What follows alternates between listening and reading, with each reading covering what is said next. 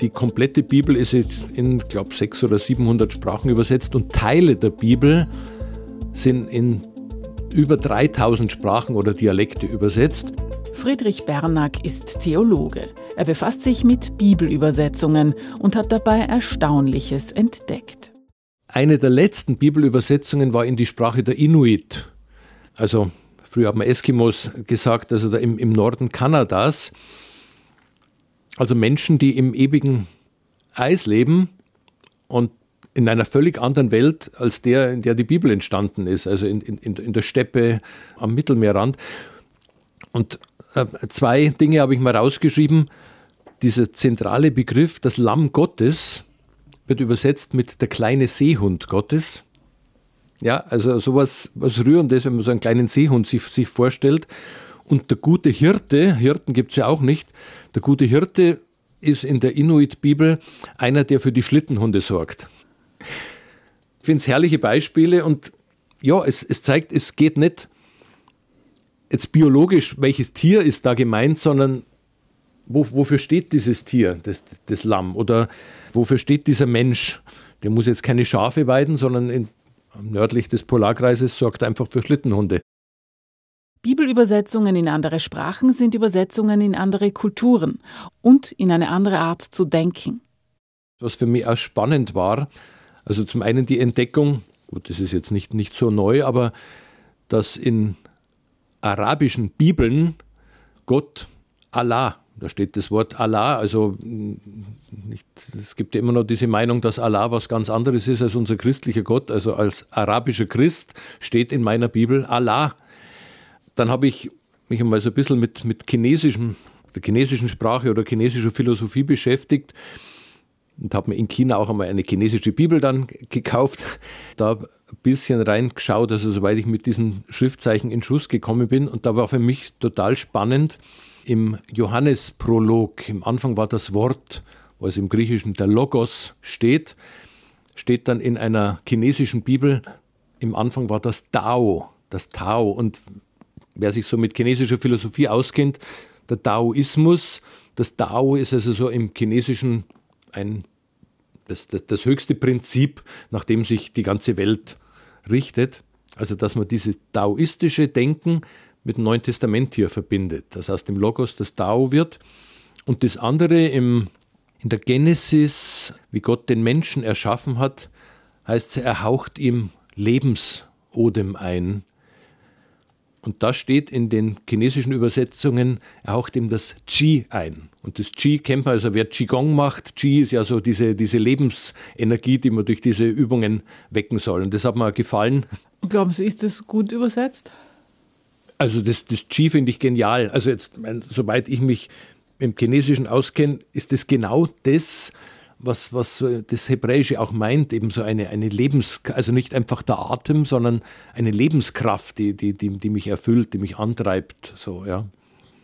Und das Tao? Hm, eine spannende Frage, ja. Weil also im, im Taoismus gibt es keine, keinen personalen Gott, sondern das Tao ist ein Prinzip. Und ja, also da irgendwie prallen da schon auch zwei, Vor zwei Welten aufeinander. So, aber das, das ist das Thema von Übersetzung überhaupt, dass zwei Kulturen da aufeinandertreffen. Und im Chinesischen, wie gesagt, gibt es keinen personalen Gott. Und dann steht hier aber, Gott war der Logos, der ja Mensch wird in, in Christus. Ich finde es spannend so Friedrich Bernack. Er war fast 30 Jahre lang theologischer Referent in der Diözese München-Freising und zuletzt stellvertretender Leiter im dortigen Bildungszentrum. In Bibelabenden und Kursen hat er viele für die Bibel begeistert. Seine Neugier auf Bibelübersetzungen begann schon in der Schulzeit. Da habe ich von Martin Buber ein Buch bekommen über die Bibel und das hat mich so fasziniert, also die jüdische Bibelauslegung, dass man diese Geschichten, die ich so von Kindheit an kenne, dass man die ja anders lesen, anders interpretieren und vor allem eben anders übersetzen kann. Und da bin ich einfach neugierig geworden drauf. Und im Studium hat sich das natürlich fortgesetzt, wenn man die biblischen Sprachen lernt, dass man eben ein, es gibt für ein hebräisches Wort nicht eine deutsche Übersetzung, sondern kommt ganz auf den Zusammenhang an, eine ganze Fülle. Ja, und das, das hat mich neugierig gemacht. Auch die griechischen Worte des Neuen Testaments sind zum Teil schwierig zu übersetzen.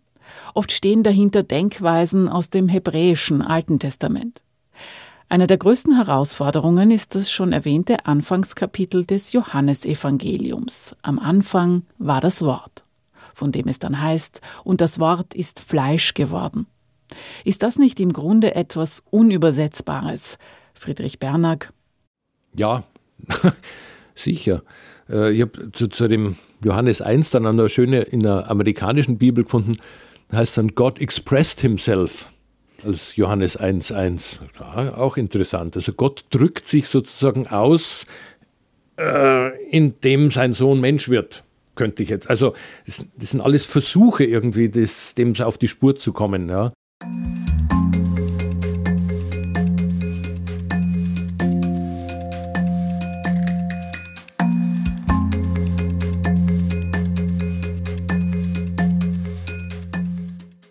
Ist es überhaupt möglich, einen so alten Text wie die Bibel, ihre Schriften sind zum Großteil weit über 2000 Jahre alt, in unsere Zeit zu übersetzen?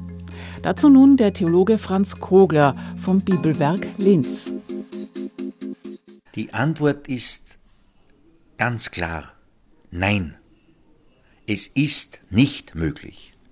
Es ist aber auch nicht möglich, dass wir jetzt deswegen alle Griechisch lernen, uns alle die griechische Philosophie, das damalige Weltbild hereinholen, sondern eine Brücke haben. Ja, eine Brücke, wo wir über den Fluss schon in die Zeit von damals möglichst hinkommen. Und das kann nur unsere Sprache von heute sein. Wer Griechisch kann, der möge bitte den Text Griechisch lesen.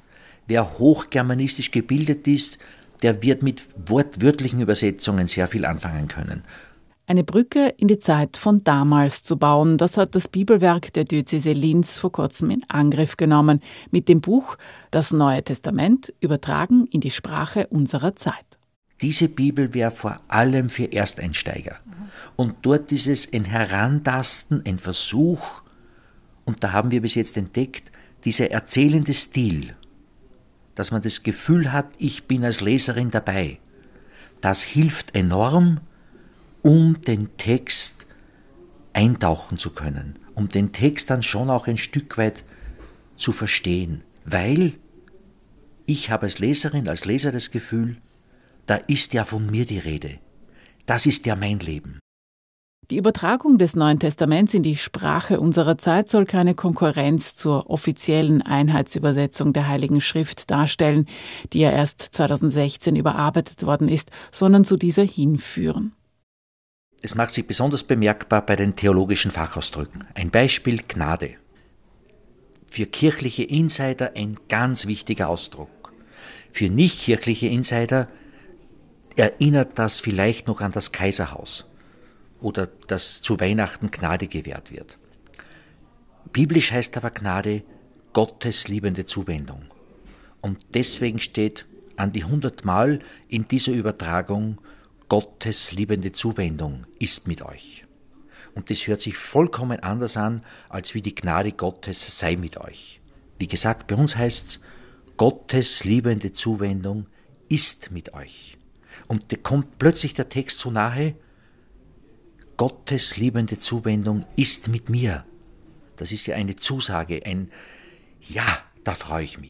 Das Buch hat eine Übersetzung aus den 1960er Jahren des Pfarrers Albert Kammermeier zur Grundlage, das mittlerweile vergriffen ist. Wie es ist, biblische Texte zu übersetzen, davon erzählt Franz Kogler. Hinter diesem Buch stehen Lebenserfahrungen von ungefähr 20 engagierten Mitarbeitenden.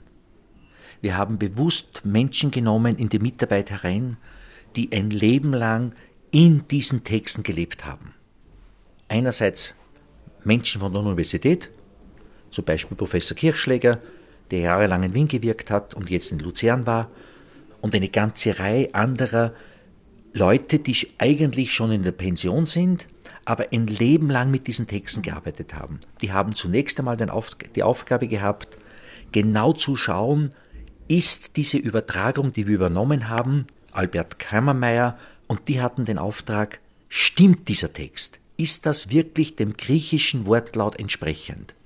Und wie die fertig waren, kam alles in die Hände von Religionslehrern, von einfachen Leuten, von Journalisten, von Bibellesenden, die dann noch einmal alles durchgearbeitet haben, unabhängig voneinander mit der Frage, verstehe ich das, was da steht? Und es gab dann noch tausende Änderungen. Weil nur weil es richtig ist, heißt ja noch lange nicht, dass man es versteht. Und das war sozusagen ein zweiter großer Prozess. Und wir haben, wie es bei uns in Linz an sich üblich ist, wenn wir etwas beginnen, dann beginnt die ganze Mannschaft, das ganze Bibelwerk daran zu arbeiten. Und das war jetzt ein gutes Jahr lang. Das hat uns schon sehr beschäftigt, nicht nur am Tag. Gerade die letzten Monate waren die Stunden äh, nicht gezählt und die Tage sehr lang. Der schwierigste Brocken war auch für sie der Anfang des Johannesevangeliums. Im Anfang war das Wort. Wir hatten die gesamte Übertragung fertig. Alles. Nur nicht den Johannesprolog. Der ist mit Abstand der am schwierigsten wiederzugebende Text. Das ist ein Hymnus, ein Gedicht, ein Lied. Wie kann man ein Lied übersetzen? Das geht eigentlich nur in der damaligen Sprache, im damaligen Verständnishorizont. Und wir haben allein bei Johannes Kapitel 1 stundenlang sind wir zu dritt gesessen und haben ausgetauscht und probiert und noch einmal probiert und noch einmal abgeändert. Und ich denke, es ist jetzt eine Version, die ein bisschen noch an den griechischen Text erinnert, aber vor allem ein Stück weit verständlicher als die bisherigen Übertragungen. Wo es bis jetzt geheißen hat, im Anfang war das Wort und das Wort war bei Gott und Gott war das Wort. Heißt es jetzt, im Anfang, bevor die Welt geschaffen wurde, war das ewige Wort Gottes. Das Wort war bei Gott und das Wort war Gott. Es ist nicht viel anders, aber zumindest, das wäre so unser Anliegen, wir hätten gerungen, es ein Stück weit näher zu bringen. Aber Johannes 1 wir wissen das ja schon vom Goethe her in seinem Faust. Ja, im Anfang war das Wort, hier stock ich schon. Ich kann nicht länger fort, wo er dann ringt. Wie kann ich das Wort übersetzen? Wir haben uns darauf geeinigt, wir lassen es als ewiges Wort Gottes. Ja, Goethe geht da schon viel weiter, wo er dann durchüberlegt, wie könnte man das Wort Wort übersetzen, wo er am Schluss, am Ende dann sagen lässt, Jetzt habe ich endlich Rat. Am Anfang war die Tat.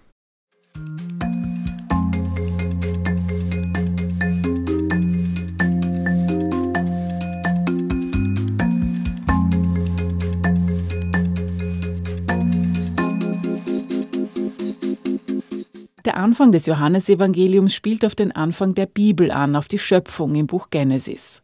Der Theologe Friedrich Bernack erzählt, wenn man die Bibel auf der ersten Seite aufschlägt, ich habe da kürzlich erst im, im Bibelwerk so einen Workshop dazu gemacht, wir haben die ersten Verse von der Genesis einmal gelesen und in verschiedenen deutschen Übersetzungen heißt es einmal Gottes Geist schwebt über den Wassern, einmal Gottes Geist webt über den Wassern, er breitet seine Schwingen aus, der Gottesgeist brütet über dem Wasser oder der Gotteswind bewegt sich hin und her oder ganz auffallend Gottes wirksame Kraft bewegt sich hin und her oder er schwebt über dem Spiegel der Wasser. Also einen Satz, den also jeder, der sich mit Bibel ein bisschen auskennt, meint, den habe ich eh im Ohr. Gottes Geist schwebte über dem Wasser.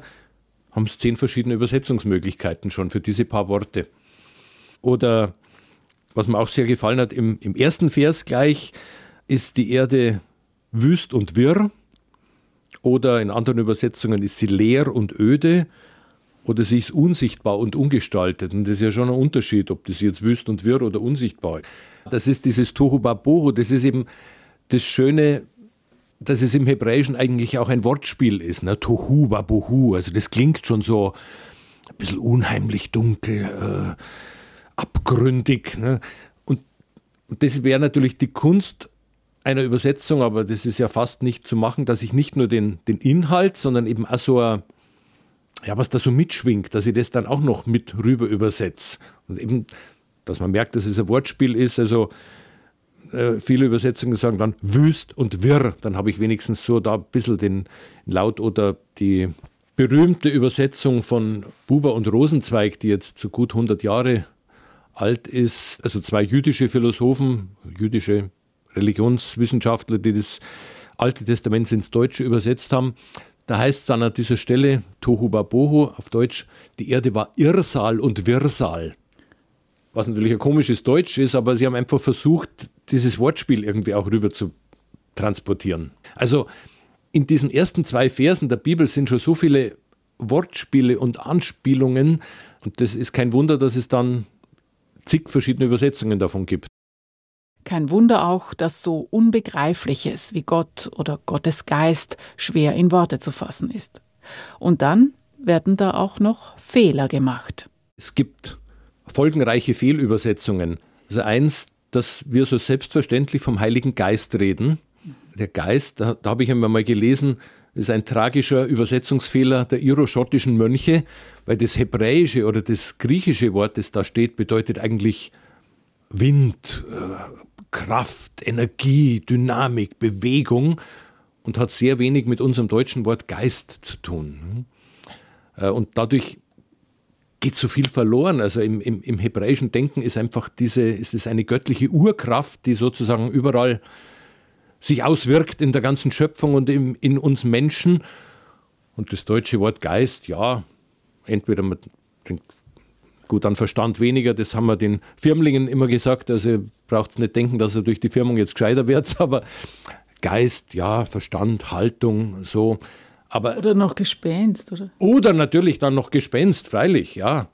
Klar, in, in der Grundschule, im Religionsunterricht, wenn man vom Heiligen Geist erzählt, machen die Kinder, Huhuhu.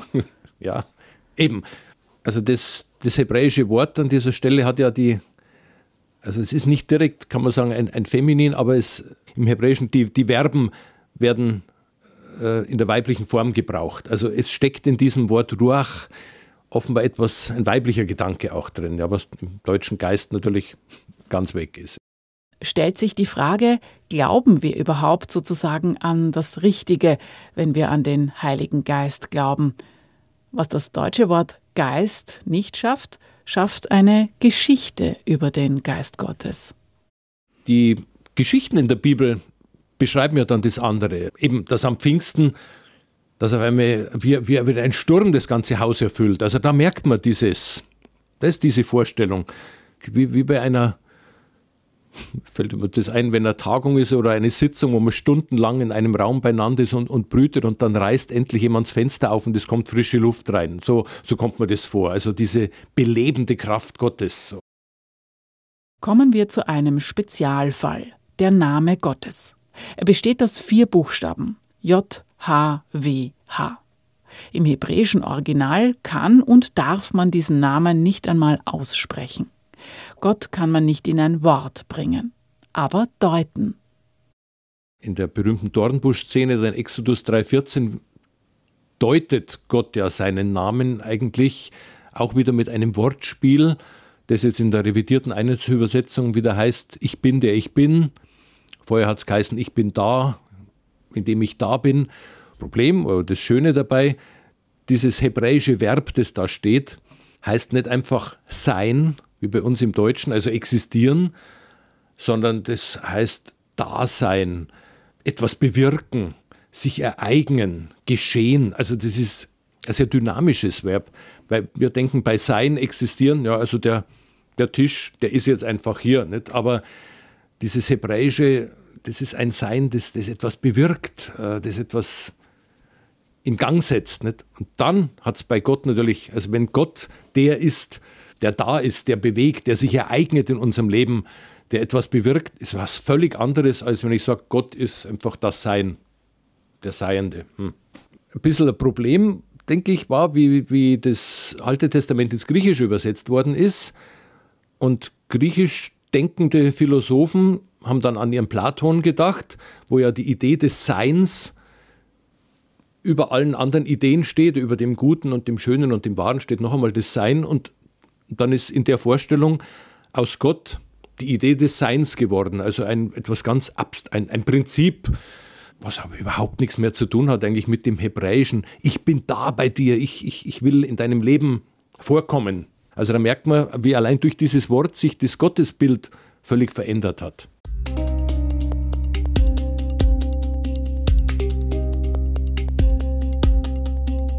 Mit Übersetzungen werden oft auch Klischees bestätigt, Vorurteile einzementiert. Friedrich Bernack verweist auf den verstorbenen Alttestamentler Erich Zenger, der einiges aufgedeckt hat. Weil viele Menschen sagen, das Alte Testament ist so gewalttätig. Und Zenger hat immer gesagt, die deutschen Übersetzungen sind viel gewalttätiger als das hebräische Original. Also war so seine Vermutung, dass viele Übersetzer, sagen wir, latent antijudaistisch sind und dass das Alte Testament einfach gewalttätiger übersetzt wird, als es da steht. Ein, ein Beispiel, der bekannte Psalm 1, da hat es in der alten eine zur Übersetzung und in fast allen deutschen Übersetzungen im letzten, also der letzte Vers ist immer, der Weg der Frevler aber führt in den Abgrund. Der Weg der Frevler führt ins Verderben. Im Hebräischen steht da, der Weg der Frevler verliert sich. Also es ist wie auf einer Wanderung, also wir würden sagen, das ist, ich bin auf dem Holzweg. Der Weg, der endet auf einem Dickicht, dann muss ich umdrehen. Da steht nichts von Abgrund und von Verderben, aber in fast allen deutschen Übersetzungen endet dieser erste Psalm so. Jetzt in der revidierten Einheitsübersetzung heißt es tatsächlich, der Weg der Frevler verliert sich. So Friedrich Bernack.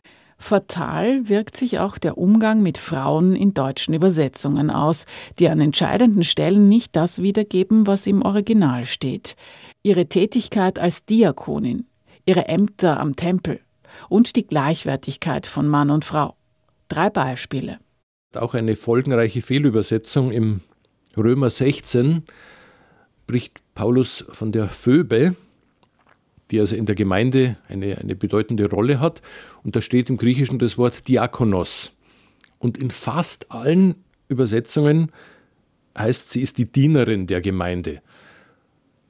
Nur wenn das Wort Diakonos sonst im Neuen Testament wo steht bei einem Mann, dann wird es meistens übersetzt mit Diakon. Ist dasselbe Wort, ne? aber hier ist es eine Frau. Denken sich offenbar die Übersetzer, eine Frau, das kann kein Diakon sein, also schreibt man Dienerin. Ein ähnliches Beispiel gibt es im Alten Testament, im Buch Numeri, wo Männer im Heiligtum Dienst tun. Also als Priester oder die ähm, haben da offenbar eine Aufgabe zu erledigen. Dasselbe Wort steht äh, an einer anderen Stelle im, im ersten Buch Samuel in Bezug auf Frauen. Und da wird es dann immer übersetzt, sie hielten sich dort auf. Also weil man sich nicht vorstellen kann, dass Frauen am Heiligtum irgendeinen Dienst tun. Ne?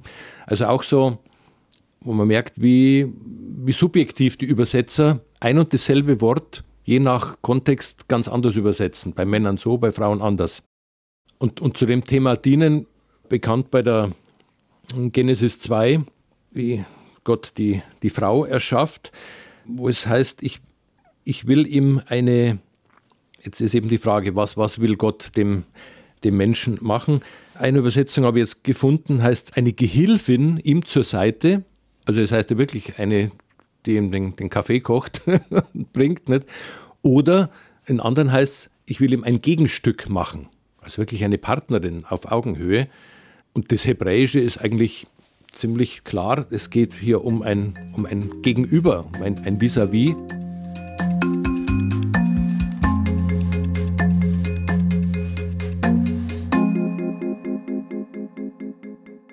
Zum Schluss noch eine Entdeckung beim jüdischen Übersetzer Martin Buber, die zeigt, dass die Bibel nicht so moralisierend ist, wie sie in manchen deutschen Übersetzungen erscheint. In Genesis 17 sagt Gott zu Abraham, Geh deinen Weg vor mir und sei untadelig. Sei fromm, übersetzt Martin Luther, und die Züricher Bibel übersetzt, sei vollkommen. Vollkommen, da denkt man natürlich moralisch, also ohne, ohne Fehl und Tadel aber im Hebräischen steht ein Wort da, das eigentlich so bedeutet ganz sein. Schon vollkommen, aber nicht im Sinn von einer moralischen Stufenleiter, sondern im Sinn von, also heute man sagen, sei authentisch, sei ganz du selber. Und so interpretiert es eben Martin Buber und das hat mich so fasziniert, dass Gott von uns nicht erwartet, dass wir moralisch vollkommen sind, sondern dass wir echt sein sollen. Das wäre vielleicht das deutsche Wort, dass, dass ich ich selber sein soll. Und das allein aus diesem hebräischen Wort, das an der Stelle steht.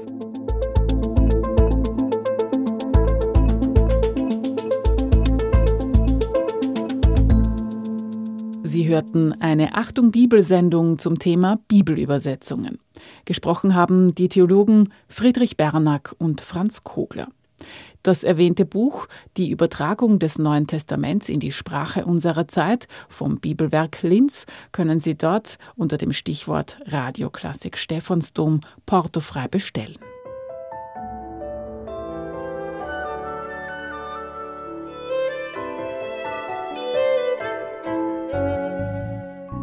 Radio Klassik Stephansdom